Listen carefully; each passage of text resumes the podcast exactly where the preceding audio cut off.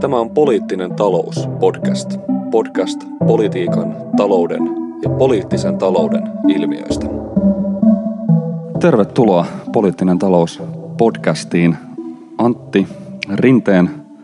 hallitus on nimitetty ja nimetty. Ja tänään Poliittinen talous ohjelman hallitusohjelmaspesiaalissa keskustellaan suomalaisen talouspolitiikan linjasta, siitä mikä se on nyt Antti Rinteen hallitusohjelman myötä, minkälaista suunnanmuutosta, minkä asteista suunnanmuutosta se edustaa. Lisäksi käydään läpi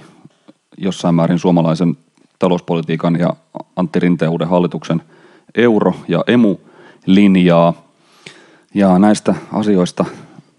tänään on keskustelemassa mainio vieras, ekonomisti, valtiotieteiden tohtori Patrizio Lainà. Tervetuloa, Pate, Poliittinen talous -podcastiin. No kiitos ja olen kyllä todella otettu tästä kutsusta tähän lempipodcastiin.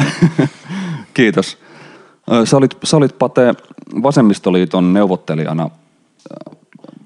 vasta päättyneissä hallitusneuvotteluissa ja sen takia ajateltiin, että on tosi kiinnostavaa saada sut lähetykseen kommentoimaan hallitusohjelmaa ja sitä, että minkälaiseksi suomalaisen talouspolitiikan linja tämän hallitusohjelman myötä on nyt jäsentymässä. Ehkä siinä määrin voisi tavallaan alustaa keskustelua, että suomalaistakin talouspolitiikkaa varmaan viimeiset 10 vuotta ja eritoten finanssikriisin ja eurokriisin ja ehkä sitä lyhyttä elvytyspurskausta lukuun ottamatta on luonnehtinut tämmöinen aika tiukan talouspolitiikan ja ajatus ennen kaikkea kestävyysvajeen päihittämisen ensisijaisuudesta. Ja sitä ennen aika pitkään, vaikka 2000-luvun alussa meillä oli valtionhallinnon tuottavuusohjelma, joka toi tiettyjä rajoitteita siihen, että miten rohkeaa tai kunnianhimosta ehkä finanssipolitiikka voi Suomessa olla. Ja sitten tietysti sitä ennen 90-luvun lamaa määritti se lamassa omaksuttu tiukka talouskuri leikkauslinja. Ja että tavallaan siihen nähden, jos pohtii nyt tätä uutta hallitusohjelmaa ja Antti Rinteen hallitusta, jossa on kuitenkin lähdetty nyt siitä, että menoja ei tällä kertaa supistetakaan, vaan pyritään pikemminkin kasvattamaan jonkin verran aika maltillisesti toki, mutta yhtä kaikki pyritään kasvattamaan julkisia menoja vuoteen 2023 mennessä, niin miten sä ylipäänsä näet tämän niin kuin ison linjan, että minkä asteisesta suunnanmuutoksesta nyt on niin kuin kyse ja minkälaista jotenkin murtumaa, jos jonkinlaista tämä aloittavan hallituksen talouspoliittinen linja merkitsee? No se varmaan historiankirjoista on sitten luettavissa, että millainen muutos tässä nyt sitten todellisuudessa tapahtui, mutta kyllähän tämä niin kuin verrattuna tähän edeltävään kehitykseen, niin ainakin hallitusohjelman perusteella näyttäisi selkeältä muutokselta sitten tällaiseen, voisiko sanoa, hyvinvointivaltion palauttamisprojektiin jollain asteella ainakin, että niin kuin sanoit, aika maltillisia nämä menolisäykset tässä ovat, mutta kyllähän se niin kuin tavallaan muuttaa tätä orientaatiota kuitenkin aika paljon siihen, että sen sijaan, että tätä hyvinvointivaltiota oltaisiin nakertamassa pikkuhiljaa pala palalta, niin lähdetäänkin katsomaan tätä, että ehkä me voidaankin edelleen pitää tätä yhtenä meidän suurena voimavarana nimenomaan Suomessa ja jatkaa sitten tämän rakentamista positiiviseen suuntaan. Ja siitähän on paljon merkkejä tässä hallitusohjelmassa aina oppivelvollisuuden pidentämisestä, joka nyt ehkä voi verrata johonkin tällaiseen peruskoulu-uudistukseen ja kaikkein moniin muihinkin toimenpiteisiin. Mitkä siinä on tavallaan ne, minkälaisiin jotenkin keskeisiin kohtiin sä tiivistäisit sen tämän uuden hallituksen tavallaan talouspoliittisen niin kuin linjan, että mitkä siellä on semmoiset keskeiset asiat, joita sä lähtisit niin kuin nostamaan esiin?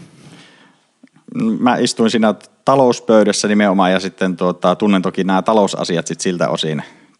selvästi paremmin kuin nämä tämän substanssipuolen tai näin reformipuolen ja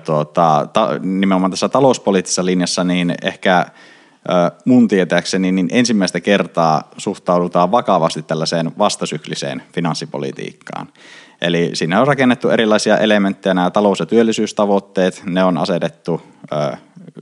ehdollisina suhdannetilanteeseen, ja samalla sinne on rakennettu myös ehkä historiallisestikin tällainen menoelvytysmahdollisuus, eli jos tulee tällainen poikkeuksellisen syvä taantuma, niin siitä voidaan lisätä 1 miljardin euron verran valtion menoja. Ja tällaisen kehysbudjetin on niin sisällä, mikä myös on tämmöinen tavallaan ehkä historiallinen luomus, että se on 2003 vuodesta asti muistaakseni ollut käytössä, ja tämä kehysbudjetoinnin ideahan on aina lähtenyt siitä, että asetetaan tavallaan menokatto, että siellä ei katsota sitä tulopuolta oikeastaan ollenkaan, vaan lähdetään siitä, että kuinka paljon menoja voidaan ajoittaa tälle hallituskaudelle, ja tavallaan sitten kun ollaan tultu sitten tällaiseen taantumaan tai jopa syvään lamaan, niin on sitten monesti huomattu se, että ei voidakaan harjoittaa tällaista menoelvytystä, joka sitten nimenomaan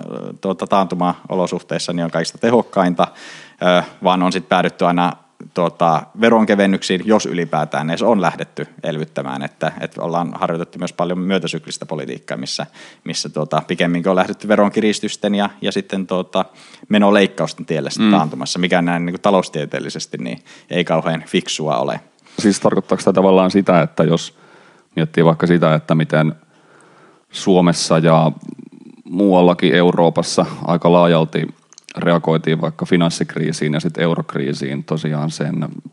tavallaan välittömästi, tai no ei nyt ehkä ihan välittömästi, mutta piakkoin sen kriisin syvimmän vaiheen jälkeen tavallaan toimeenpannun elvytyskauden jälkeen, jolloin ruvettiin aika määrätietoisesti nimenomaan supistamaan julkista kulutusta ja sitä kautta lähtemään, tai ajateltiin, että tämä on tavallaan se reitti, jolla meidän täytyy niin kuin eurooppalaisten valtioiden kilpailukykyä palauttaa, niin onko tässä siihen, onko tämä nimenomaan semmoiseen ajatteluun tai semmoiseen niin kuin talouskuri, austerity-ajattelutapaan nähden jonkinlainen suunnanmuutos? No näkisin, että on kyllä siinäkin suhteessa muutosta, että tosiaan lähdetään mieluummin rakentamaan se, ja sitten nähdään myös tämä veropuoli nimenomaan tälleen ehkä vähän aktiivisemmin myös toimintaa ohjaavana, että tässähän nimenomaan hallitusohjelmassa niin nämä veronkorotukset osuu nimenomaan aika pitkälti tänne haittaveroihin ja kulutusveroihin, että siinä pyritään ohjaamaan sitten ihmisten käyttäytymistä myös sitten vähäpäästöisempään, terveellisempään käyttäytymiseen, että nythän tässä veroja korotetaan nimenomaan alkoholi, tupakka, polttoaineet, niin tavallaan se sitten pitäisi ohjata ainakin ihmisten käyttäytymistä sitten vähän toivottavasti parempaan suuntaan. Ja toki tässä myös nämä tulojakovaikutukset niin on sitten huomioitu, että sitten kuitenkin luodaan pienituloisille tällainen veronkevennyspaketti, jolla sitten ehkäistään se, että tämä verotus ei kiristy regressiivisesti, eli suhteessa eniten sitten pienituloisilta, niin on sen takia luotu tämä paketti, ja sitten sillä pystytään kompensoimaan nimenomaan näitä haitteja kulutusveroja. Varmaan jotenkin tuon tavallaan yleisen finanssipoliittisen finanssipoliittisen virityksen ohella toinen semmoinen iso asia, joka tätä hallitusohjelmaa leimaa, on tämä työllisyystavoite, eli tavoite tästä 75% työllisyysasteesta. Niin miten sä näet tämän työllisyysastetavoitteen, ja sitten ehkä jatkokysymys sille, että miten sä näet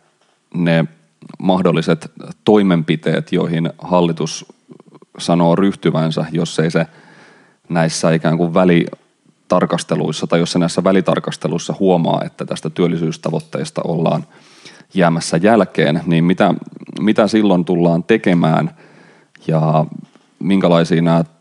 minkälaisiksi sä näet, että nämä toimenpiteet voi siinä muodostua, ja että miten nämä tavallaan asettuu tähän talouspolitiikan linjaan sun nähdäksesi? No ainakin tällä hetkellä niin tämä istuu mun mielestä oikein hyvin tähän talouspolitiikan linjaan, että ennen vaalejahan kaikki puolueet sitoutuivat tähän 75% työllisyysastetavoitteeseen, ja se nyt tietenkin näkyytiin tässä ohjelmassa sitten hyvin vahvasti, että se on tässä myös rakennettu aika pitkälti tämä ohjelma sen ympärille. Ja tässähän tietenkin voi olla sit eri mieltä siitä, että kannattaako niin kun lähteä välttämättä rakentamaan tällaisen yhden luvun ympärille sitten ohjelmaa pitkälti, että tätä, esimerkiksi tätä työllisyysastettahan mitataan 15–64-vuotiaista, ja monet, ja itsekin olen sitten kritisoinut tätä ehkä siitä, että tämä ikähaitarina on ehkä ajasta aika paljon jälkeen jäänyt, että harva nyt on sitä mieltä, että alaikäisten pitäisi olla vielä töissä, ja ehkä nyt alkaa myös olla se ajatus, että ei välttämättä 64-vuotiaana myöskään sitten tarvitse välttämättä jäädä sitten työelämän ulkopuolellekaan, että tavallaan siitä jää sitten nämä niin kuin, sekä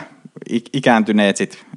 pois, ja sitten vastaavasti lasketaan nuoria, joille nimenomaan tässä sitten tämä oppivelvollisuuden nostamisen kautta, niin nimenomaan halutaan heidät pysymään koulussa, eikä suinkaan sinne työmarkkinoille, että osaamisen tasoa halutaan tässä parantaa. Niin toki tämä mittari voisi olla ehkä vähän ikähaitarin kohdalta parempi, ja sitten toki tämä työllisyysasteeseenhan lasketaan kaikki, jotka tekee tunninkin töitä viikossa, kyselytutkimuksen perusteella tunninkin töitä viikossa, niin riittää täyttämään sen työllisen määritelmän, eli siinä suhteessa se ei tietenkään automaattisesti tarkoita sen saavuttaminen sitä, että julkinen talouskaan kohenee. Ja tätähän tavoitetta nimenomaan perustellaan pitkälti julkisen talouden näkökulmasta, että siinä voisi olla myös sitä mieltä, että ehkä tämä, jos julkinen talous on tavoitteena, niin sitten katsotaan sitä julkista taloutta ja tehdään sinne niitä toimenpiteitä. Mutta lähtökohtaisestihan toki työllisyyden nostaminenkin on varmasti positiivinen asia, että harva nyt pitää työttömyyttä kovin niin kuin houkuttelevana tai niin kuin järkevänä, ainakin vastentahtoista työttömyyttä, niin kauhean järkevänä yhteiskunnassa, ja tavallaan sen alentamisen kautta niin varmasti myös monia positiivisia asioita sit saadaan, ja ehkä tämmöistä niin kuin osallistavampaa kasvua, ja ehkä tämä niin kuin oikeastaan henkiikin tämä ohjelma aika paljon tällaista niin kuin uudenlaisesta osallistavan kasvun ohjelmasta, että siinä lähdetään nimenomaan rakentamaan sitä niin, että yritetään saamaan mahdollisimman paljon ihmisiä mukaan tähän yhteiskunnan kehittämiseen, ja sen sijaan, että lähdettäisiin siitä, että me tarvitaan tällainen työvoimareservi työttömille, jotka sitten hillitsee inflaatiota. Tämähän on ollut ehkä tämä niin kuin vanha kantaisempi ajattelu tässä, ja toki ehkä siihenkin on vaikuttanut nämä globaalit ja sitten paikallisemmatkin trendit, että inflaatio on pysynyt pitkään matalalla ja niin edelleen, että sitä ei enää nähdä niin välttämättä niin suurena uhkana sitten, kun se ehkä joskus menneillä vuosikymmenellä on saattanut ollakin. Jep. Mulla on tavallaan tästä jotenkin vähän sellainen kahtalainen fiba, että toisaalta, siis totta kai, sehän on niin kuin itsestään selvää, että tällaisissa dokumenteissa ja linjoissa on aina niin kuin kyse kompromisseista, mutta sitten jos toisaalta tätä voi just ajatella näin, että tässä on tällaisia tämän kestävyysvaje-ajattelun haastavia painotuksia tietyllä tapaa, että ei ainakaan niin vahvasti sitouduta tämän kestävyysvaje-haasteen asettamiin raameihin tavallaan tässä hallitusohjelmassa, mutta sitten kuitenkin, ja korjaa, jos mä oon tässä väärässä, mutta jos tosiaan hallitus jossain vaiheessa huomaa, että ollaan jotenkin lipsumassa näistä työllisyystavoitteista, niin mä oon ymmärtänyt, että se on silloin niin kuin valmis jollain tavalla harkitsemaan uudelleen tätä menojen lisäämistä ja tavallaan tätä finanssipolitiikan isoa linjaa. Niin miten sä niin kuin tulkitset tätä ristivetoa tässä tavallaan tämän vanhan linjan jonkinlaisen haastamisen ja sitten edelleen tämän kestävyysvajeproblematiikan välillä, mitä tulee tähän Rinteen hallituksen talouspoliittiseen linjaan? No ei tietenkään historiaa ole kokonaan karistettu harteilta, että ei tässä niinku mitään vallankumousta sentään ole tehty. Mutta tästä työllisyystavoitteen lipsumisesta, ja tuossa aiemminhan sä nostitkin tätä esiin, että tämä sisältää tosi paljon välitarkasteluja ja mitä sitten tehdään. Ja tosiaan tässä ohjelmassahan on nyt määritelty se, että jos näihin työllisyystavoitteisiin ja talouden tasapainotavoitteisiin ei päästä tai ei olla menossa sinne päin, etenkin näiden työllisyystavoitteiden osalta, niin sen jälkeen ollaan valmiita harkitsemaan uudelleen näitä menolisäyksiä Eli ne ei ole varsinaisesti leikkauksia, niin kuin ehkä tässä menneillä vuosikymmenillä on nähty, vaan sitten ehkä perumaan näitä. Tai sitten tekemään enemmän veronkorotuksia, että sekin on siellä toki mahdollisuutena. Ja tämähän ohjelma sisältää hyvin kunnianhimoisenkin harmaan talouden ohjelman, eli sitä kautta niin näkisin, joille ei ole siis laskettu mitään verotuottovaikutuksia tässä, että näkisin, että se julkinen talous kyllä vahvistuu sit sitäkin kautta aika merkittävästikin. Mutta sitten lähtökohtaisestihan tässä kuitenkin lähdetään siitä, että vaikka tähän, jos näyttää siltä, että tähän työllisyystavoitteeseen ei päästä, niin sitten tehdään lisätoimenpiteitä nimenomaan tämän työllisyystavoitteen saavuttamiseksi. Eli nämä ei ole ensisijaisia keinoja, nämä menojen perumiset, menolisäysten perumiset tai veronkorotukset, vaan nimenomaan ensin lähdetään siitä, että sitten mietitään uusia keinoja, miten sitä työllisyyttä voidaan parantaa. Ja tämä nimenomaan sisältää, nyt tässä hyvin nopeallakin aikataululla tulee jo ensimmäiset tarkastelut, että nyt syksyllä budjettiriihessä niin jo ensimmäisen kerran katsotaan näitä toimenpiteitä, että mitä aletaan pistämään toimeen ja sen jälkeen seuraavan vuoden keväällä katsotaan jo taas uudelleen kehysriihessä, että mitä lisätoimenpiteitä tehdään työllisyyden nostamiseksi ja sitten näitä tarkastellaan tehtyjä toimenpiteitä jo sitten seuraavana syksynä budjettiriihessä, että tässä on kyllä tosi paljon näitä ja käytännössä siis joka vuosi 2 kertaa tarkastellaan näitä toimenpiteitä, miten ne on vaikuttanut ja mihin suuntaan ollaan menossa. Toki tämä ohjelma sisältää niin paljon tällaisia voisiko sanoa pitkävaikutteisia toimenpiteitä ja tämmöisiä ehkä ainakin työntekijöiden kannalta ehkä mieluisia toimenpiteitä, jotka sitten nostaa tätä työllisyysastetta ihan positiivisella tavalla, eikä niin, että lähdetään leikkaamaan esimerkiksi etuuksia, mitä on siis aiemmin tehty monesti sen kaltaista politiikkaa, niin nyt on lähdetty nimenomaan siihen, että nimenomaan panostamalla ihmisiin niin saadaan nostettua tätä työllisyysastetta. Ja tavallaan se, että nämä on ehkä pitkävaikutteisia ja niille tarkkojen tällaisten vaikutusarvioiden antaminen on tosi hankalaa, että miten se nyt vaikuttaa, että jos me nostetaan vaikka oppivelvollisuutta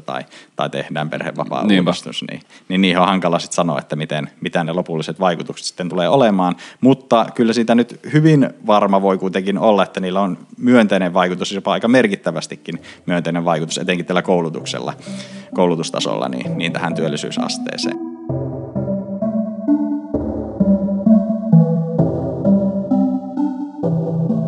Ja sitten miten tämä heijastuu tavallaan tähän kestävyysvajeeseen ja sen siihen ajatteluun, niin tosiaan tätä Suomen politiikkaa on nyt määrittänyt aiemmin tämä kestävyysvajeajattelu hyvin pitkälti. Ja sehän perustuu siis paljolti siihen, että väestö ikääntyy ja kun väestö ikääntyy, niin on vähemmän ainakin suhteellisesti ihmisistä töissä ja sitten enemmän sitten eläkkeellä. Ja toki se sit aiheuttaa myös kustannuksia esimerkiksi terveydenhuollon osalta ja niin edelleen. Niin tämä on toki niin kuin kehitys, mitä niin kuin luultavasti tai hyvin todennäköinenkin kehitystä tähän niin kuin mennään, että väestö ikääntyy, sitä nyt tuskin kukaan kieltää, mutta tavallaan se niin kuin ongelma, mikä tässä aiemmassa ajattelussa on ollut, on se, että tämä politiikka sidotaan tällaiseen kestävyysvaje-laskelma-ajatteluun, eli valtiovarainministeriö laskee tätä kestävyysvajetta tietyillä oletuksilla, hyvin pitkälle menevillä oletuksilla, ja sitten tavallaan on otettu siitä niin kuin tällainen ohjaava mittari, mutta se ongelmahan tässä on, että tästä uupuu sitten kokonaan tällaiset erilaiset toimenpiteet, mitkä vaikuttaa siihen kestävyysvajeeseen. Eli esimerkiksi sanotaan vaikka, jos väestö onkin terveempää tai siinä muuttuu esimerkiksi terveysteknologian ansiosta, nämä hoidon kustannukset alenee huomattavasti, tuottavuus paranee ja niin edelleen, niin ne jää niin kuin tästä, jos ei kokonaan ulkopuolelle, niin ainakin hyvin marginaaliseen rooliin tässä laskelmassa ja tavallaan siihen pohjalta, jos aletaan rakentamaan politiikkajohtopäätöksiä, niin se on yleensä aina helposti se, että kun leikataan, niin kestävyysvaje pienenee. Vaikka todellisuudessahan se saattaa itse asiassa kasvaa, että jos leikataan vääristä asioista, esimerkiksi terveydenhuollosta ja ihmisten toimintakyky heikkenee, niin sehän sitten saattaa todellisuudessa lisätäkin sitä tulevaa painetta sit siihen, että meidän verotulot ei riitä kattamaan tätä hyvinvointivaltion rahoitusta. Jep. Mitkä sä näet niin kuin tämän tulevan hallituksen jotenkin talouspoliittisesti sellaisina suurimpina riskitekijöinä tai jotenkin ongelmina, joita horisontissa ehkä on? Mitä sä nostaisit sieltä niin kuin esille? No ehkä riskitekijönä on nimenomaan tämä työllisyys Ja mitä sitten tehdään, jos sitä ei saavuteta? Tai tavallaan, että se työllisyys ei lähde välttämättä sillä uralla nousuun, kun noin toivottu. Että pidemmällä aikavälillähän se todennäköisesti nousee, ja henkilökohtaisesti en olisi niin kauhean huolissani siitä, että jos se nyt ei heti lähde nousuun, koska nimenomaan nämä monet toimet on tällaisia pitkävaikutteisia, ja se nähdään sitten siellä työllisyysasteessa ehkä vasta pitkälle seuraavalla vuosikymmenellä. Mm. Niin se on ehkä tällainen yksi riskitekijä. Ja ehkä toinen toki liittyy tällaiseen niin kuin suureen globaaliin taantumaan, johon kyllä tässä ohjelmassa on varauduttu erittäin hyvin, mutta kyllähän sillä on toki sellaisia erilaisia heijastusvaikutuksia sitten tähän myös suomalaiseen talouspolitiikkaan ja mitä sitten tehdään. Että tässähän on tosiaan tämä suhdannepuskuri, millä pyritään vastaamaan siihen, mutta ei se varmasti tavallaan kellekään kivaa ole, että jos semmoinen uusi globaali finanssikriisi iskisi tai eurokriisi, niin se ei varmasti tekisi tätä hallitusohjelman toimeenpanoa ainakaan helpommaksi. Niinpä. Mitä sä ajattelet siitä, että jos niin kuin tämä hallitus vaikka suhdannetilanteesta johtuen niin kuin joutuu tavallaan vaikeuksiin näiden työllisyystavoitteidensa osalta, niin näet sä, että siellä on tavallaan olemassa tavallaan tendenssejä siihen, että siellä olisi myös halua sit niin kuin palata vähän tällaiselle ikään kuin aktiivimalli, tavallaan tämmöiselle keppilinjalle, mitä tulee tämän työllisyystavoitteen tavoittelussa, eritoten sitten varmaan niin kuin hallituksen porvaripuolueiden keskustan osalta eritoten, ja miten se sitten, niin kuin, miten tämä tämmöinen tietty ristiveto nähdäksesi sit voi vaikuttaa näiden tämän niin kuin talouspolitiikan eteenpäin viemiseen? No tässä ohjelmassa nyt ei sinällään ole hirveästi otettu siihen kantaa, että lähdetäänkö sitten mitä tekemään. Tässä ohjelmassahan sanotaan, että mitään keinoja ei suljeta pois työllisyyden nostamiseksi. Eli toki tässä saattaa sitten olla riskinä, että tämän kaltaisiin toimenpiteisiin sitten ryhdytään ja se saattaa sitten aiheuttaa myös ristivetoa sitten mahdollisesti hallituksen sisällä, että mitä toimenpiteitä voidaan hyväksyä ja mitkä sitten vie asioita eteenpäin, mitkä ei. Että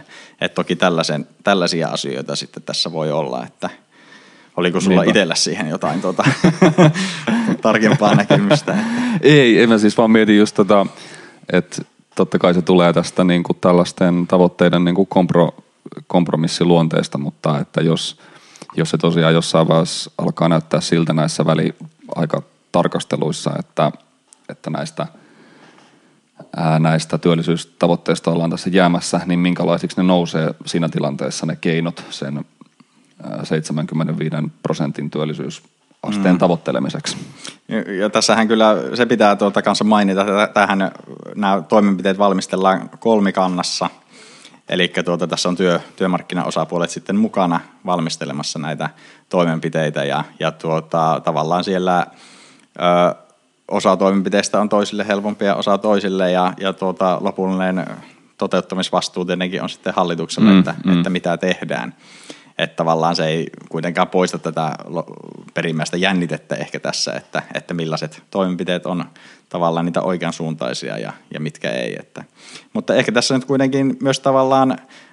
mun mielestä on ehkä unohdettu liikaa tämä niin kuin tavallaan verotuspuoli tässä keskustelussa, että tavallaan lähdetään siitä, että pannaan toimeen nämä päätökset, mitä nyt on hallitusohjelmassa tehty, ja sitten tavallaan, että jos ei päästä niihin tavoitteisiin, niin sitten lähdettäisiin tekemään näitä työllisyystoimenpiteitä sitten, ja toki on toivottaa, että se onnistuu ne työllisyystoimenpiteet, mutta tavallaan se, että jos tässä perimmäisenä huolena on sitten kuitenkin se julkinen talous ja se julkisen talouden tasapaino, mikä tässä hallitusohjelmassa on asetettu vuodelle 2023, niin se sitten tarkoittaisi kuitenkin sitä, että pitäisi katsoa sitä julkista taloutta pikemminkin ja tavallaan mitkä siihen vaikuttaa. Ja se verotuspuoleltahan tässä nyt jätettiin kuitenkin aika paljon asioita, mihin ei koskettu sitten verotuksessa, mitä nyt oli eri puolueiden ohjelmissa. Että varmasti sieltäkin on mahdollista löytää sellaisia kompromisseja, jotka sitten vahvistaa tätä veropohjaa. Että tässä ehkä myös tavallaan poikkeuksellista on tässä ohjelmassa se, että ei ole lähdetty tämmöiseen niin kuin kokonaisveroasteajatteluun, että sitähän on ainakin aiemmin ollut vähän sellaista ajattelua ilmassa, että tämä kokonaisveroaste ei saisi nousta. Niinpä, että muuten kaikki kannustimet häviää ja työnteolta ja ainakin heikkenee ja ei tule investointeja ja niin edelleen, että vähän tällaista niin kuin, aikamoista pelotteluakin, mutta tavallaan se, että jos kuitenkin tutkimusnäytön perusteella, niin näillä varsinkin ansiotuloverotuksella niin ei juurikaan ole vaikutusta tähän työntekemiseen tai työntekemiseen määrään, että ihmiset nyt käy siellä töissä aika pitkälti sitten samalla tavalla. Toki on joitakin tämmöisiä erityisryhmiä, joilla sitten saattaa niin kuin oikeasti nämä taloudelliset kannustimet niin muodostua sellaiseksi niin kuin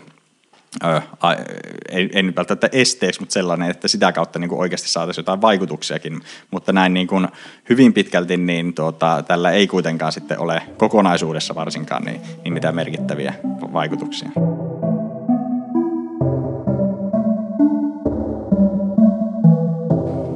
Ehkä toinen semmoinen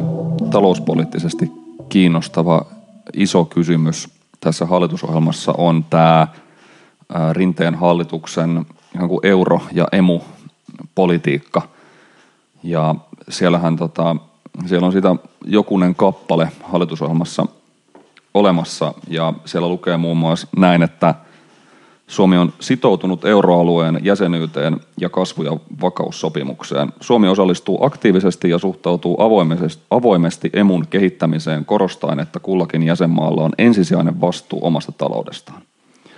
Euromaiden talouspolitiikkojen koordinaatiota ja eurooppalaisen ohjausjakson toimintaa kehitetään. Eurooppalainen ohjausjakso on ensisijainen väline maiden välisten erojen tasaamiseksi,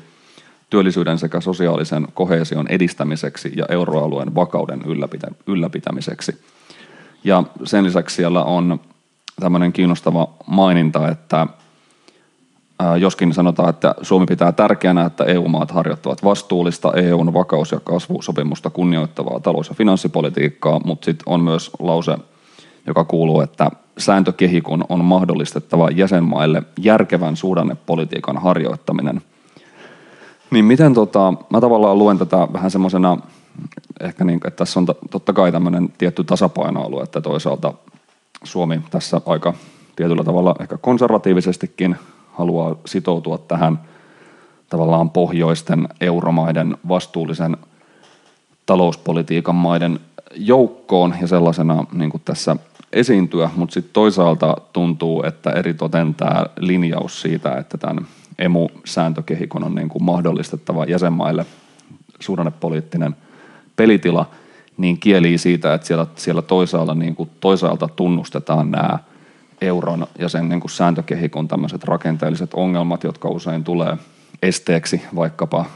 taantumiin tai lamoihin niin kuin reagoituessa, niin miten sä, Pate, luet tätä hallituksen niin kuin linjausta tästä europolitiikasta ja emun kehittämisestä? No tässä jatkuu tämä aikaisempi emulinjalla jossain määrin, että tosiaan tässä korostetaan aika pitkälti tätä jäsenmaiden omaa vastuuta, mikä nyt on ollut Suomen linja pitkään ja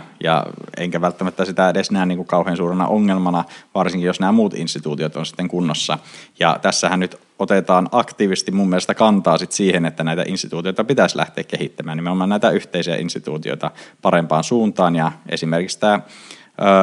finanssipolitiikan sääntöjä tai finanssipolitiikan säännöt tästä 3% alijäämästä ja 60% velkaasteesta, ne on sillä pohjalla ja sen jälkeen on näitä kaikkia lisäsopimuksia, mitä on tullut 0,5% rakenteellista alijäämästä ja niin edelleen, niin tavallaan lähdetään siitä, että tätä sääntökehikkoa pitäisi viedä parempaan suuntaan, että se mahdollistaa näitä joustoja jäsenmaiden tilanteen mukaan, mutta samalla lähdetään kuitenkin sitten tästä myös tästä perinteisemmästä linjasta, että tätä kuitenkin pitää noudattaa, että sinne yhteiset säännöt, mitkä nyt on olemassa, niin niitä sitten noudatetaan ja mikä nyt silleen voi olla jossain määrin myös ongelmallista, jos miettii, että vaikka eurokriisin aikaan, niin tavallaan se, että joidenkin jäsenmaiden tavallaan sääntöjen noudattaminen ja jopa sitten niin kuin, tavallaan esimerkki mallioppilaina toimiminen, niin on saattanut sitten vaikeuttaa muiden mahdollisuuksia noudattaa näitä sääntöjä. Tämä klassinen esimerkkihän nyt on nämä Saksan vaihtotaseen ylijäämät, jolloin tietenkin muiden maiden on huomattavasti hankalampi tavoitella tällaisia vaihtotaseen ylijäämiä, jos yhdellä maalla jo on, koska nämä tietenkin menee maailman tasolla niin tasan plus minus nolla, niin tavallaan sitten helposti aletaan syyttämään nimenomaan niitä vaikka alijäämämaita sit siitä, että minkä takia olette tehneet alijäämiä, niin siinä ei sitten aina välttämättä sitä ole ymmärretty katsoa peiliin ja tavallaan se on ollut tässä niinku semmoisena vanhempaa perua olevana sitten. Linjana, jep. Mm. Miten onko se just ensisijaisesti tavallaan ton sääntökehikon ja näiden tämän alijäämä- ja velkakriteeristön miettiminen, joka sun mielestä tässä on kärkenä, mitä tulee tavallaan tämän emu-instituutioiden kehittämiseen? Että ei tässä toki varmaan olla vielä mitään EKP, Euroopan keskuspankin niin kuin mandaattia silleen uudelleen miettimässä tai sen uudelleen pohtimista vaatimassa tässä ohjelmassa. No ei ole, että tosiaan hyvin varovaisesti kyllä muuttaa tätä Suomen aiempaa linjaa, että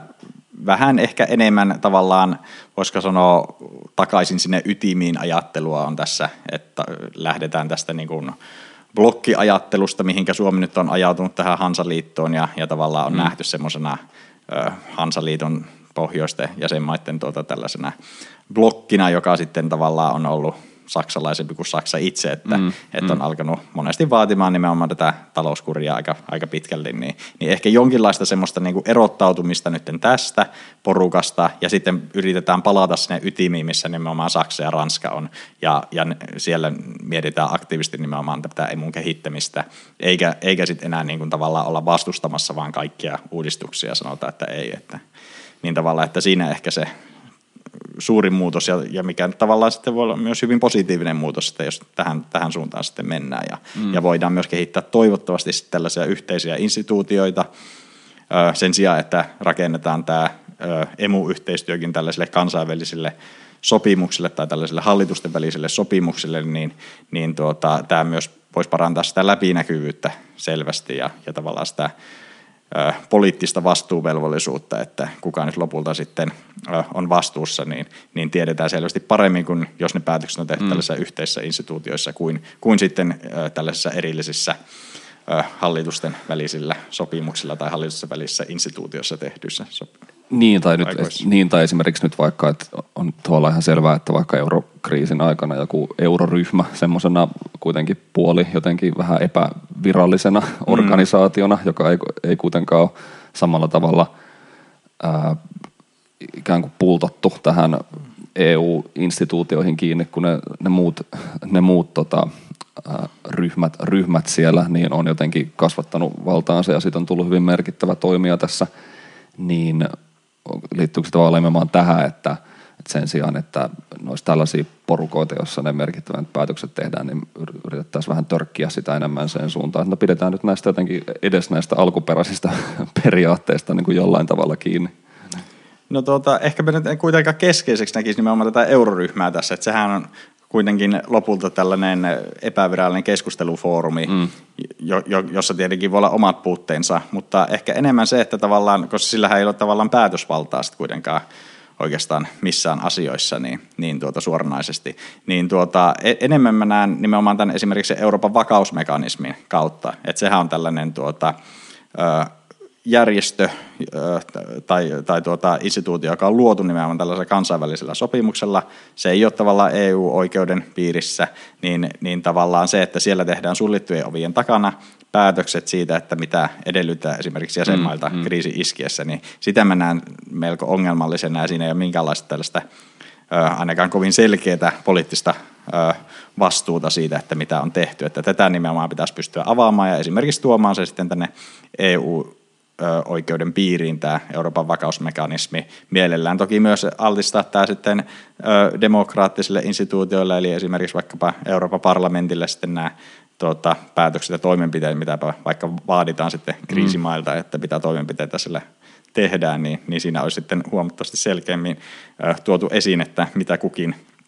poliittinen ryhmittymä on sitten vaatinut toimenpiteiksi, niin se ehkä toisi tätä niin kuin enemmän tänne demokratian piiriin ja varsinkin voisi vähentää tätä demokratiavajetta sitten, mikä tässä EU:ssa nyt on ollut. Kyllä, ihan selvästi. Toihan on jotenkin kiinnostavaa toi, tai just usein tuntuu, että se on, sitä varmaan itsekin jotenkin miettinyt sitä, tavallaan sitä euro ja koko EU jotenkin tätä alijäämä- ja sääntökehikkoa jotenkin jo niin kuin ongelmallisena sellaisenaan, mitä se varmaan niin kuin monessa mielessä onkin, mutta toihan jotenkin hyvä pointti, että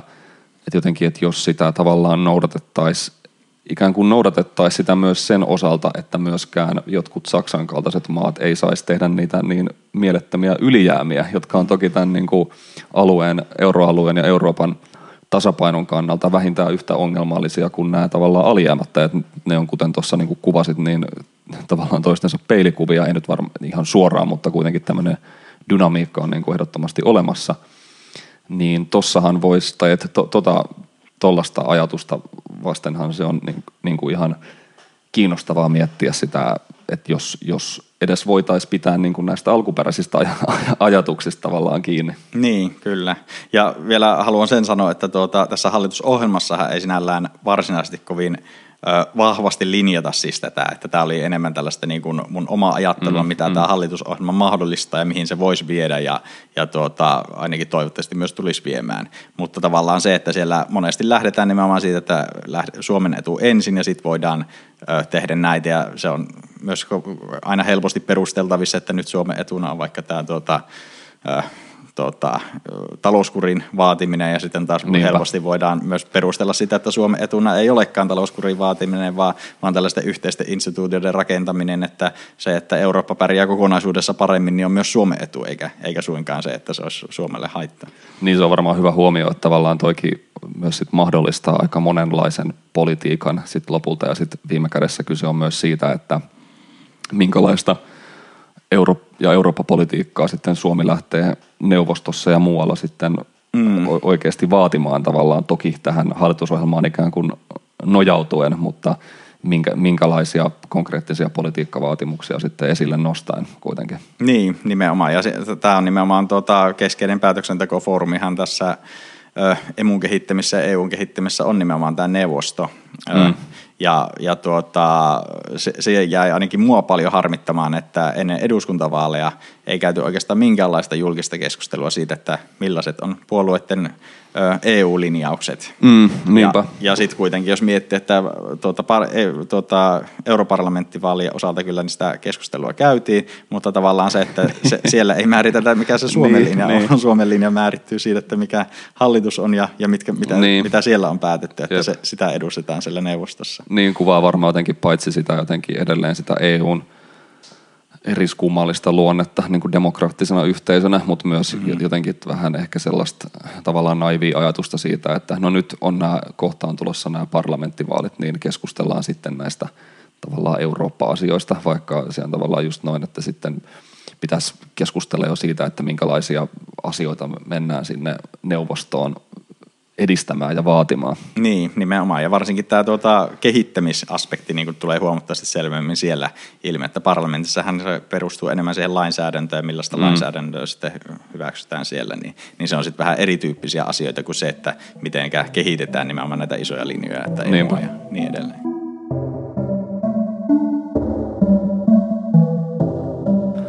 Tavallaan tuosta eurosta ja EMUsta sitten ehkä vielä hyvä ottaa vähän semmoinen niin kuin vielä loikka ulommas ja miettiä tätä suomalaisen jotenkin talouspolitiikan liikkumatilaa myös enemmän jotenkin näiden eurotason ja vähän niin kuin globaalienkin instituutioiden ja reunaehtojen puitteissa, että miten sä Pate näet sen, niin kuin, no jos kysyy, että sen, minkälaisia niin kuin reunaehtoja tämmöinen nämä instituutiot vaikkapa euroalueesta ja sen sääntökehikosta lähtien niin kuin laittaa sille, että minkälaista liikkumavaraa kansallisilla poliitikoilla on siinä talouspolitiikan suuria linjoja vedettäessä? No toki näillä on paljon merkitystä ja on toki aina ollutkin, mutta tietenkin se, että erilaiset instituutiot ja erilaiset järjestelyt niin luo sitten vähän erilaisia rajoitteita sille talouspolitiikalle, että EU:ssahan on lähdetty pitkälti näistä tavallaan itselle asetetuista rajoitteista, eli on paljon näitä varsinkin finanssipolitiikan rajoitteita, että lähdetään siitä, että finanssipolitiikka on tiukasti säänneltyä, siellä ei saa olla paljon alijäämiä, ja sitten taas ollaan aika pitkälti kuitenkin unohdettu sitten nämä vaihtotaseet, eli se, että kuinka paljon maat velkaantuu ulospäin kokonaisuutena, se kattaen sekä yksityinen että julkinen sektori, niin ne on taas sitten pitkälti unohdettu. Nyt niitä sitten eurokriisin jälkeen on vähän yritetty tuoda sinne takaisin mukaan, mutta ei kuitenkaan niillä ole läheskään niin suurta painoarvoa sitten kuin näillä finanssipoliittisilla säännöillä, että ne on ne merkittävimmät tekijät, mutta tietenkin se vaikuttaa sitten siihen, että tavallaan, että mitenkä lähdetään esimerkiksi vaikkapa tähän hyvinvointivaltiorakennusprojektiin, että se tarkoittaa sitä, että nämä hyvinvointivaltion rakennuspalikat, niin ne pitää sitten rahoittaa käytännössä verotuloilla. Että tavallaan, että sitä ei voida lähteä rakentamaan niin, kun ehkä voisi myös perustella varsinkin tällä matalan korkokauden ajalla, että velkaa, jos saa nollakorolla, niin investoinnithan kannattaisi rahoittaa velkarahoitteisesti. Tai lähtökohtaisesti jo investoinnit kannattaisi rahoittaa velkarahoitteisesti, ja varsinkin nyt, kun se korot on nollassa, niin niitä voitaisiin sitten rahoittaa sitä kautta, ja sen tämä EU-kehikko sitten jollain tavalla ainakin estää tällä hetkellä, että ei voida lähteä niitä investointeja sitten tekemään, eli toisin sanoen valtiot ei voi tehdä näitä alijäämiä, ja sitten sitä kautta rakentaa näitä hyvinvointivaltiota eteenpäin, ja sitten tietenkin sitä kautta myös tulee sitten myöhemmin niitä verotuloja sitten, kun sitten nämä alkaa kantamaan hedelmää. Niinpä. Miten sä näet sen, tämä on mun mielestä kiinnostava kysymys, että tämä Euroopan keskuspankki on kuitenkin joutunut eurokriisin myötä ottaan itselleen sellaista aika vahvaa poliittista toimijuutta pitääkseen tämän euroalueen pystyssä, ja käytännössä niin kuin hölläämään sitä monien hellimää ikään kuin markkinakurin ajatusta, että nämä rahoitusmarkkinat ja finanssimarkkinat ikään kuin sellaisesta vastuuttomasta finanssipolitiikasta tai talouspolitiikasta maita rangaistessaan, niin pakottaisi niitä sellaiseen kurinalaiseen talouspolitiikkaan, niin tavallaan tämä EKPn vahva mukaantulo on jotenkin vähän sekoittanut sitä pakkaa näiltä osin, niin minkälaista niin kuin jotenkin liikkumavaraa ehkä tämä uudella tavalla toimiva EKP niin kuin talouspolitiikkaan tuo, vai tuoko se sitä itse asiassa? No se on tuonut ainakin sitä kautta lisää liikkumatilaa, että nämä valtionvelan korothan on nyt painunut hyvin alas, EKP on ne painunut tavallaan näillä elvytystoimilla, ja sitten sitä kautta tietenkin valtioiden menot korkomenojen osalta niin on pienemmät, että se on sitä kautta sitten auttanut sitä. Mutta ei tässä nyt kuitenkaan ole nähty mitään semmoista muutosta, että EKP sanoisi, että nyt meillä on ollut hitaan kasvuaika, inflaatio matalalla, että tässä on rahaa, käyttäkää sitä, että saadaan vaikka inflaatiovauhtia, että sellaista ei ole kuitenkaan päässyt tässä tapahtumaan, ja näkisin, että ei tässä nyt ihan heti sellaista tapahdukaan, mutta tavallaan tämä, mun mielestä tämä on erinomainen kysymys, tämä tavallaan markkinakuri, mistä niin kuin on lähdetty oikeastaan tämä koko EU-projekti aika pitkälti on lähtenyt liikkeelle, että tavallaan markkinat rankaisee tästä vastuuttomasta finanssipolitiikasta, mikä nyt jollain tavalla kuitenkin ristiriidassa sitten näiden sääntöjen kanssa, että miksi meillä on sitten säännöt, jos markkinat rankaisee, niin antaa rankaista ja ei tarvita sääntöjä. Ei tarvitse pakottaa siihen kurinalaisuuteen. Niinpä, että se on siinä mielessä vähän ristiriitainen se lähtökohta, mutta se, että kuitenkin se ajatus on kuitenkin ollut se, että tavallaan valtiota ei pelasteta, EKP ei tule avuksi, ja sitten kuitenkin nyt on tullut, niin kyllähän se on sekoittanut tämän pakaa aika pitkälti. Ja kyllä mä luulen, että tässä nyt on semmoinen pidempi itsetutkiskeluvaihe nyt menossa EU:ssa, että mitä tälle pitäisi tehdä ja mitä tälle voidaan tehdä. Että aika harva nyt kuvittelee, että tässä nyt elettäisiin jossain kovin vahvasti markkinaohjatussa taloudessa, jossa nimenomaan markkinoilla tapahtuisi tämä hinnoittelu ja varsinkin valtion velkakirjojen osalta, mutta myös muiden varallisuuserien, että niitäkin sitten käytännössä EKPn toimilla vaikutetaan siihen aika pitkälti, mikä heijastuu sitten toki myös aina asuntohintoihin asti ja niin edelleen, että sillä on niin kuin tavallaan, voisiko sanoa, että tämä eletään nyt tällä hetkellä tällaista hyvin ohjattua markkinatalouden aikakautta, ja varmaan tässä nyt mietitään, että mihinkä tämä nyt sitten seuraavaksi tulee johtamaan, että onko tästä mahdollisuuksia palata takaisin enää siihen vanhaan markkina-ajattelu ja onko siihen ylipäätään sitten halujakaan, että jos katsoo, että mitä nyt tapahtui 2008 globaali finanssikriisin myötä, niin aika harvalla kuitenkaan on haluja enää alkaa luottamaan tällaisten markkinoiden sääntelemättömään toimintaan tai tällaiseen sääntelyn purkamislinjaan, että sitä kautta saavutettaisiin joidenkin tällaisia hyviä lopputuloksia, niin sitä en sitten usko. Ja aika harva nyt sitten kuitenkaan uskoo myöskään valtionvelkakirjojen osalta tähän niin kuin hinnoittelukäytäntöön sitten enää, että tavallaan voitaisiin palata siihen, koska osoitettu nyt aika vahvasti se, että markkinat yksinkertaisesti oli aika pitkälti väärässä, että jos katsoo vaikka Kreikan valtionvelkakirjoja ja niin edelleen, että ei sillä tullut mitään semmoista pitkäaikaista markkinapainetta, niin, että mikä signaalia. Signaalia hyvissä ajoin, että nyt Kreikka pitäisi korjata vähän tietä toiseen suuntaan, vaan päinvastoin, että kaikkien valtionvelkakirjojen korkomenot oli niputtuneet hyvin tiiviisti yhteen, että kaikilla oli sama korko käytännössä ja sen jälkeen sen sitten ryöpsähti ihan erilleen ne korot ja osa valtiosta oli konkurssin partalla ja osalle rahaa tulvi ikkunasta ja ovista sitten, että se tavallaan niin kuin hajotti ehkä myös tämän ajatuksen siitä, että markkinat olisi se jotenkin ohjaava työkalu nimenomaan tässä niin kuin valtioiden kohdallakaan tai valtion velkakirjojen kohdalla. Niin sitten eikö tavallaan jotenkin mennyt niin, että sitten tavallaan vähäksi aikaa, että sitten kun jotenkin se markkinoillakin ikään kuin hiffattiin se, että ei ollut varmuutta siitä, että tämä Euroopan keskuspankki voi käytännössä toimia kaikkien näiden eurovaltioiden niin kuin viimesijaisena lainaajana, niin sitten jotenkin vähän aikaa se markkinakuri niin kuin toteutui, tai just siinä, kun sitten ne painui ne niin kuin Kreikan velkakorot sitten niin kuin kattoon, mutta sitten siihen käytännössä tarvittiin sitä, että sitten tavallaan kun se markkinakuri alkoi toteutua, niin sitten se tilanne vasta niin kuin täysin kestämätön niin kuin olikin, ja sieltä käytännössä sitten vaadittiin sitä vahvaa niin kuin suvereenia, sitä Euroopan keskuspankkia, joka sitten tuli ja tavallaan rauhoitti, otti sen tilanteen niin kuin haltuun siinä ja sanoi, että okei, että jos sikseen tulee, niin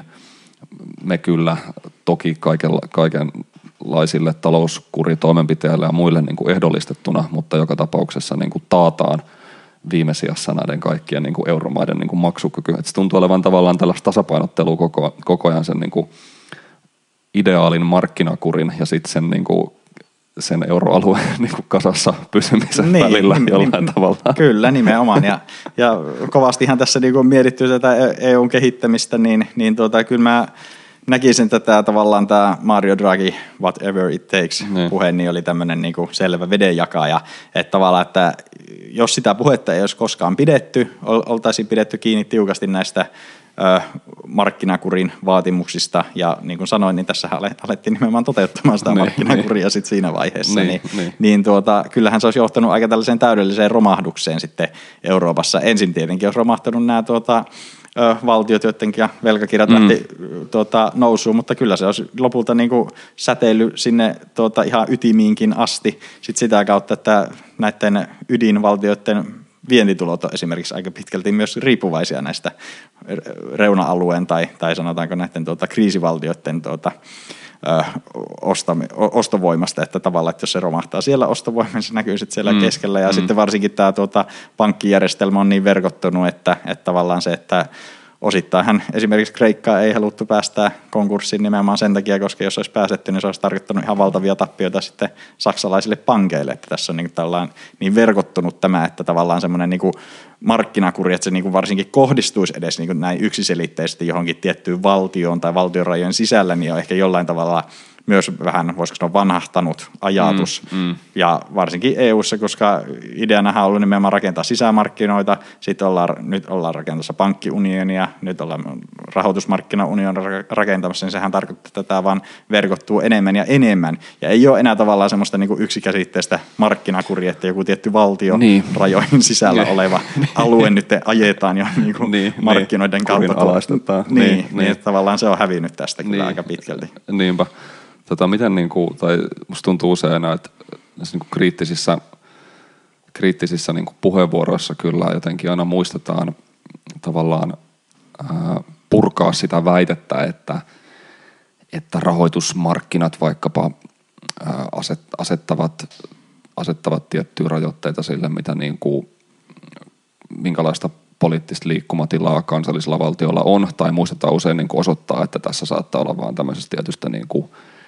poliittisesta retoriikastakin tavallaan kyse, ja että missä määrin se niin kuin pitää ottaa tavallaan vakavasti on toinen juttu, mutta missä määrin se niin kuin pitää, tai jotenkin, että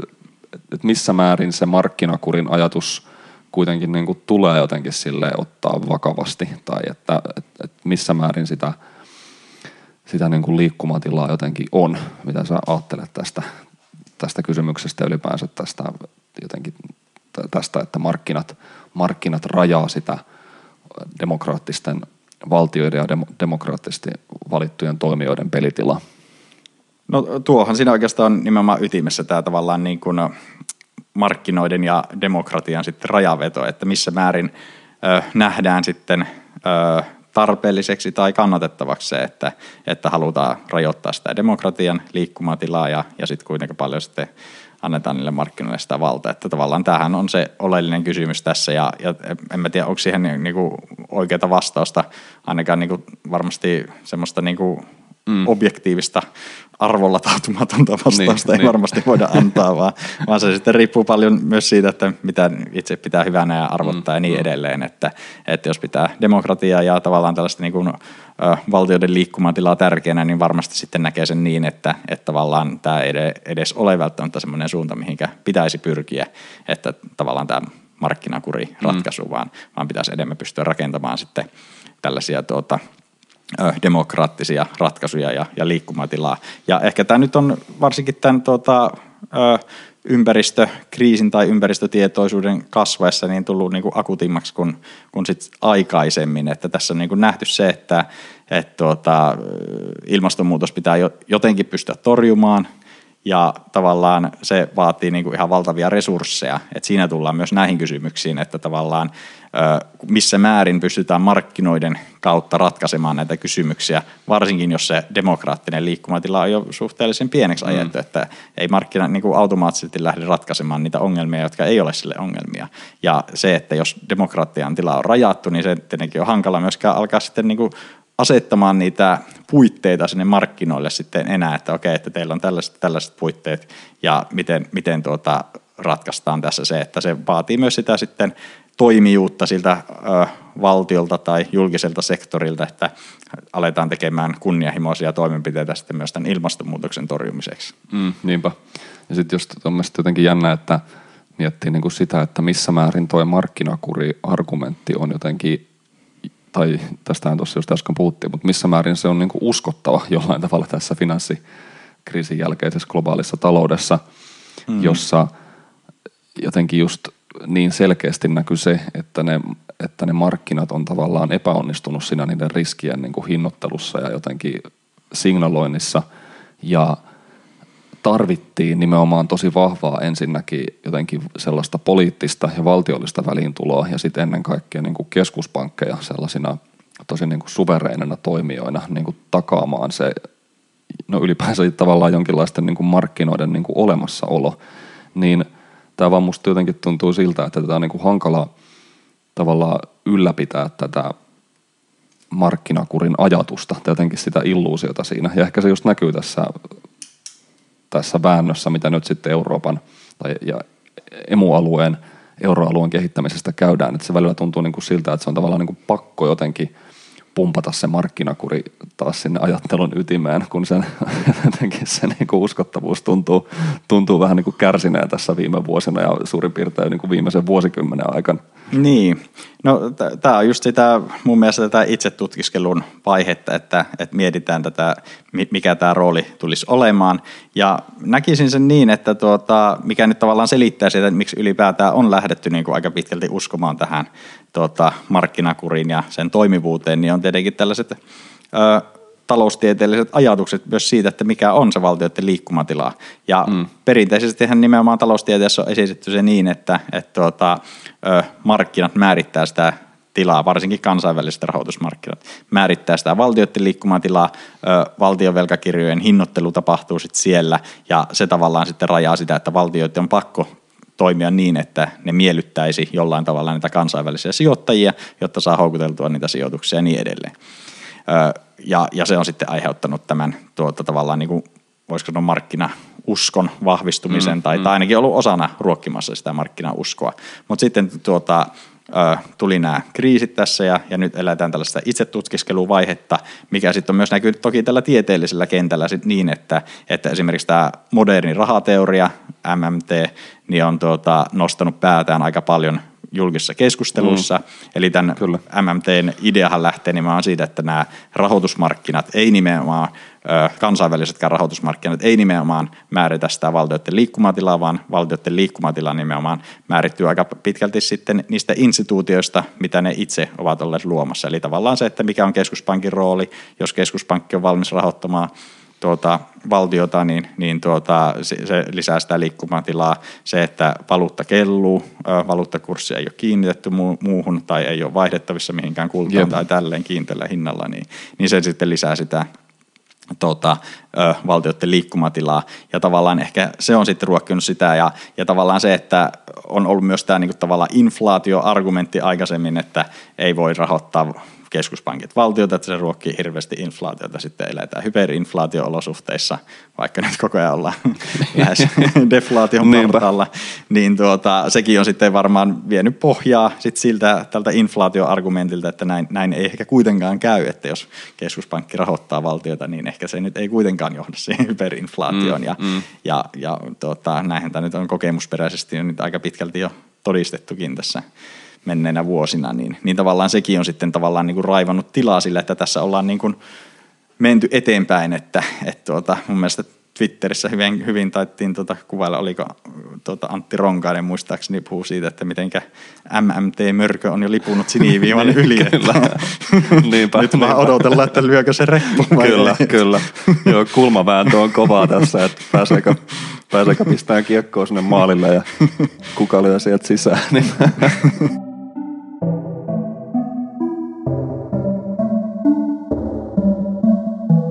Jos tavallaan nuo olosuhteet on tietyllä tavalla muuttuneet niin kuin globaalilla tasolla, mitä tulee noihin rajoitteisiin ja instituutioihin, niin voisiko jotenkin Suomen kaltainen kuitenkin euroalueessa mukana oleva maa, jolta itsenäinen valuutta ja oma rahapolitiikka puuttuu, niin voisiko se jollain tavalla, jos siihen olisi ikään kuin poliittista tahtoa enemmän, niin voisiko se yrittää hyötyä siitä tilanteesta esimerkiksi tekemällä vieläpä kunnianhimoisempaa tai ekspansiivisempaa talouspolitiikkaa kuin mihin nyt tuleva hallitus sitoutuu. Niin mitä siis tarkoittaa? Niin tai että olisiko siihen missä määrin sitä niin kuin, ikään kuin ideaalitilanteessa olisi vaikkapa Suomen kaltaisella maalla sitä talouspoliittista liikkumavaraa? Niin ideaalitilanteessa nimenomaan, niin että olisi oma rahapolitiikka. No ehkä just sillä tavalla, että tässä tilanteessa, missä sitä ei ole, mutta jos ehkä kuitenkin näyttää siltä, että vaikkapa EKP on painanut niitä valtion korkomenoja tai valtionlainojen korkoja tosi matalalle, niin voisiko Suomi vaikka ottaa huomattavasti paljon enemmän huolettaa niin kuin julkista velkaa kuin mitä se nyt tekee vaikkapa erilaisia investointeja rahoittaakseen? No sitten tullaan näihin tietenkin näihin emusääntöihin, että kuinka paljon niiden puitteissa on sit mahdollista tehdä mitäkin. Ja että vaikka tavallaan taloudellisesti siinä voisi olla paljonkin järkeä, että nyt saisi halvalla ja voisi tehdä. Ja toki nyt Suomi on siinä mielessä niinku, jollain tavalla erilainen kuin sitten varsinkin nämä kriisimaat tai aiemmat kriisimaat, että tavallaan täällähän nyt alkaa kuitenkin, tai talous on kasvanut aika voimakkaastikin viime vuosina, ja tavallaan työttömyys on painunut nopeasti alas, että tavallaan se, että liikaakaan ei tietenkään kannata elvyttää nousukauden aikana, ja toki tässä nyt on uumoiltu, että tämä kasvu voisi nyt alkaa hiipumaan tässä tulevina vuosina, ja sitten mun mielestä se on, niin kysymys on selvästi relevantimpi, mutta kyllä sitä nyt pitäisi kuitenkin muistaa myös näillä nousukausilla sitten vähän hillitä ja eikä välttämättä lähteä sitä rakentamaan sitten niin vauhdikkaasti, että enemmän tässä niin kuin mun mielestä on ehkä kyse siitä, että kuinka paljon ja mitä tehtäviä sitten nähdään tavallaan valtiolla olevan, ja siitä mun mielestä tämä niin kuin hallitusohjelma kieli aika paljon, että tässä nimenomaan nähdään se, että niin kuin valtiolla on mahdollisuus edistää ihmisten hyvinvointia ja osaamista sitten, eikä se välttämättä tapahdu niin kuin markkinaehtoisesti, eli, mutta se lähdetään nimenomaan siitä, että ei näinkään velkavetoisella investointipolitiikalla, vaan nimenomaan niin, että kerätään veroja ja sitten näillä verotuloilla sitten rahoitetaan näitä erilaisia toimenpiteitä, hyvinvointivaltion rakentamista ja niin edelleen. Miten sä näet ton, jos tällainen tavallaan MMT-henkinen ajattelu tässä valtaa niin kuin jalansijaa, niin mitkä sen semmoiset niin kuin laajemmat talouspoliittiset implikaatiot voi olla, että minkälaisia asioita se voi mahdollistaa ja miten se jotenkin voi muuttaa niitä instituutioita, joiden puitteissa tässä ollaan? Mä näkisin, että nämä instituutiot nimenomaan kehittyy ajassa ja tavallaan se kehitys vaatii tietenkin jonkun idean taakseen, että mihinkä suuntaan näitä lähdetään viemään. Ja tässähän mun mielestä MMT on ehkä toiminut niin kuin kaikista arvokkaimpana voimavarana ainakin niin kuin poliittisesti, että nähdään mikä se tavallaan talouspoliittinen liikkumatila on tiettyjen instituutioiden vallitessa. Ja tavallaan se, että jos se nähdään positiiviseksi, että talouspoliittista liikkumatilaa kasvatetaan, ja ainakin tällä hetkellä mulla on sellainen fiilis, että näin niin kuin kansainvälisestikin ollen tuntuu olevan, niin sit näitä instituutioita lähdetään kehittämään siihen suuntaan, ja tavallaan se niin kuin ohjaa sitä tavallaan instituutioiden tulevaa kehitystä, että millaisia reformeja tehdään, että se on tietenkin hidas prosessi, ja jos miettii kuitenkin sitten taaempaa historiasta vaikkapa mitä taloustieteen kentällä nyt on tapahtunut ja mitä instituutioita on luotu, niin tavallaan se, että mille pohjalle esimerkiksi vaikka tämä EU on luotu ja Maastrichtin sopimuksen kautta tämä nimenomaan tämä markkinakuriajatus, niin eihän ne nyt ollut mitään uusia ideoita silloin 90-luvun alussa, kun Maastrichtin sopimus on solmittu, vaan ne oli niin kuin useita vuosikymmeniä aiemmin pyöritelty, että taloustieteessä tietenkin tämä niin kuin keynesiläisyyden kriisi 70-luvulla, niin korkea inflaatiojakso ja niin edelleen, niin ne niin kuin tavallaan sitten muutti sitä taloustieteellistä ajattelua aika pitkälti, että sen jälkeen alettiin näkemään tämmöinen keynesiläinen politiikka, niin voisiko sanoa, että siirtyy pois muodista. En tiedä, miten keynesiläistä se nyt oli silloinkaan, että siinä nyt lähinnä enää keynesiläisyystä oli järjellä tämä inflaatio ja työttömyyden välinen ristiriita, että kaikki muu oli jo sitä niin kuin pitkälti häivytetty, että tämä fundamentaalinen epävarmuus ja niin kuin valtion investointien takia ja niin edelleen, että tavallaan nämä niin kuin, se oli toki muokkautunut paljon, mutta siis tarkoitan sitä, että tavallaan nyt on ehkä taas tämmöinen niin kuin uudenlainen muutos, että tavallaan se, että tämä niin kuin, taloudellinen ympäristö ja siinä tapahtuvat muutokset, nämä finanssikriisit ja muut, niin on haastanut aika pitkälti tätä ainakin aiempaa taloustieteellistä ajattelua, ja sitten tämä taloustieteellinen ajattelu nyt on selvästi siirtynyt. Kaikki nyt ei halua tietenkään sitä kutsua MMT-heksi tai MMT:n suuntaan meneväksi, mutta kyllä se niin kuin, menee vaan siihen suuntaan, että valtavirta alkaa ohjautumaan niin, että nähdään tämä niin kuin tavallaan valtioiden rajoitteet vähän eri tavalla, ei välttämättä ihan samalla tavalla kuin vaikka MMT-läiset näkee asiat, vaan kuitenkin, mutta siihen suuntaan kuitenkin menevän, ja tavallaan se sitten taas ohjaa sitä, että mitenkä tulevaisuudessa näitä instituutioita kehitetään. Että näkisin, että tämmöinen niin kuin rahapoliittisen suvereniteetin kasvattaminen, lisääminen, tavallaan valtioiden rooli tämmöisenä niin kuin aktiivisena toimijoina eikä passiivisena sijoittajien halujen toteuttajina, niin ehkä se niin kuin tulee niin kuin tässä muuttumaan, että niin kuin tällaista ajattelua tapahtuu. Ja toki sitten tämä niin kuin ympäristö vielä toisena isona tekijänä, että ilmastonmuutos ja se, että nähdään näitä varoituksia koko ajan, että ei ole montaa vuotta aikaa jäljellä, ja tavallaan se, että on hankala kuvitella, että me niin kuin nostettaisiin tämä päästökaupan hinta niin kuin ihan valtavasti tässä, koska se on kuitenkin tämmöinen pitkä prosessi, missä sitä on suunniteltu ja niin edelleen, niin nämä päästöoikeudet tiputettaisiin tosi nopealla aikataululla, ja sitten vastaavasti niin sitten syntyisi näitä investointeja jotenkin automaattisesti markkinoiden toimesta, että toki se on niin kuin yksi hyvä ohjauskeino, en mä sitä sano, että ei pitäisi olla tällaista, vaan se on oikein kannatettavaa, mutta siihen lisäksi pitää toki saada myös tämmöistä niin kuin aktiivista toimijuutta, suunnannäyttäjää,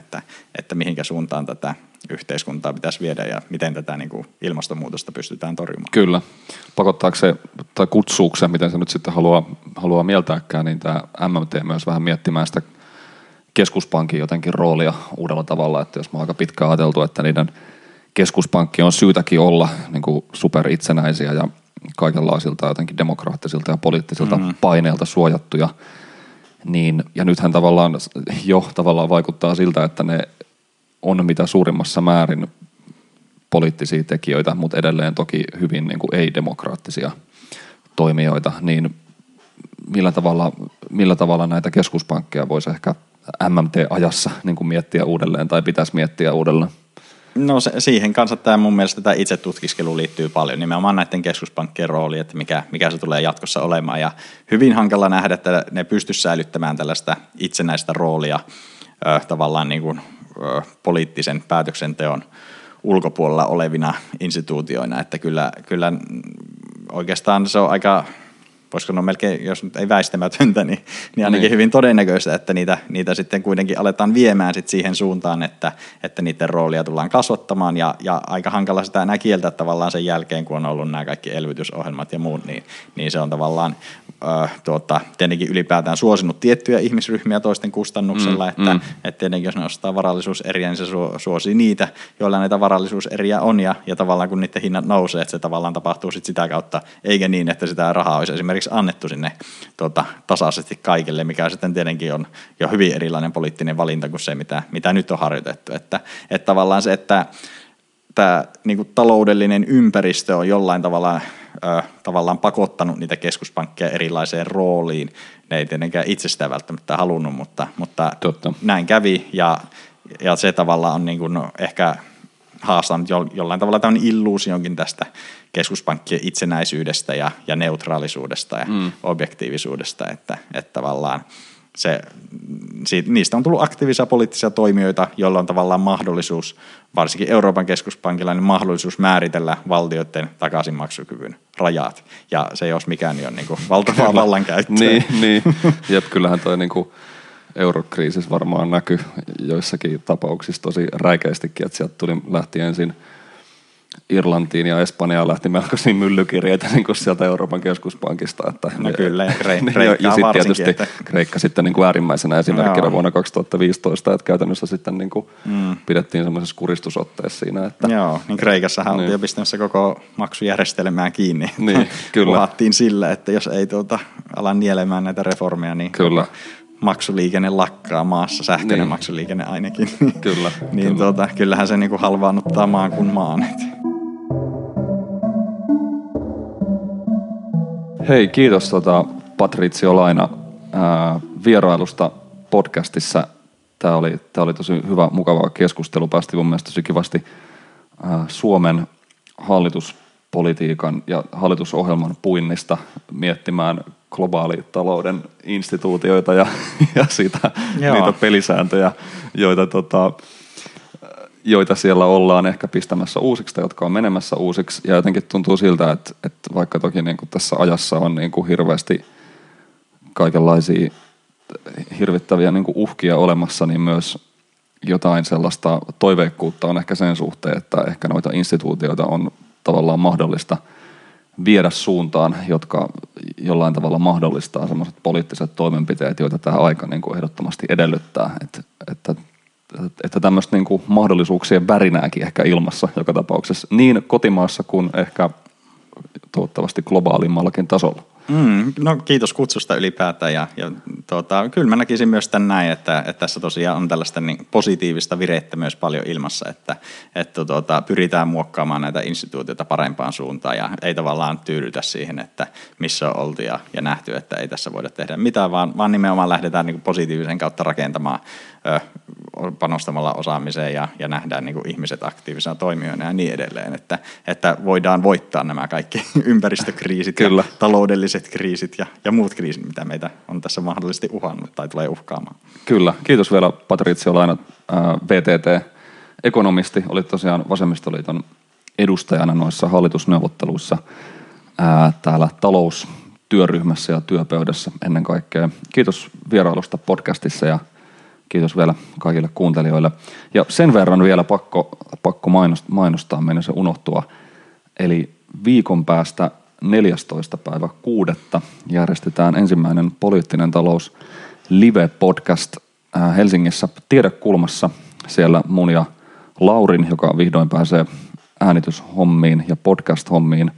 mukaan. Meidän vieraana on emeritusprofessori Sheila Dow Skotlannista. Mainio, mahtava hahmo, kirjoittanut paljon muun muassa taloustieteen metodologiasta ja tieteen filosofiasta ja työskennellyt muun muassa Ison-Britannian hallituksen rahapoliittisena neuvonantajana, joten todella kovan luokan vieras kyllä Suomessa. Kiitos ennen kaikkea Kalevi Sorsa-Säätiön, joka hänet on tänne tuonut omaa kesäkouluaan varten ja päästiin sitten tässä yhteydessä järkkään tämmöinen live-podcast-juttu, mutta tulkaa siis kaikki paikalle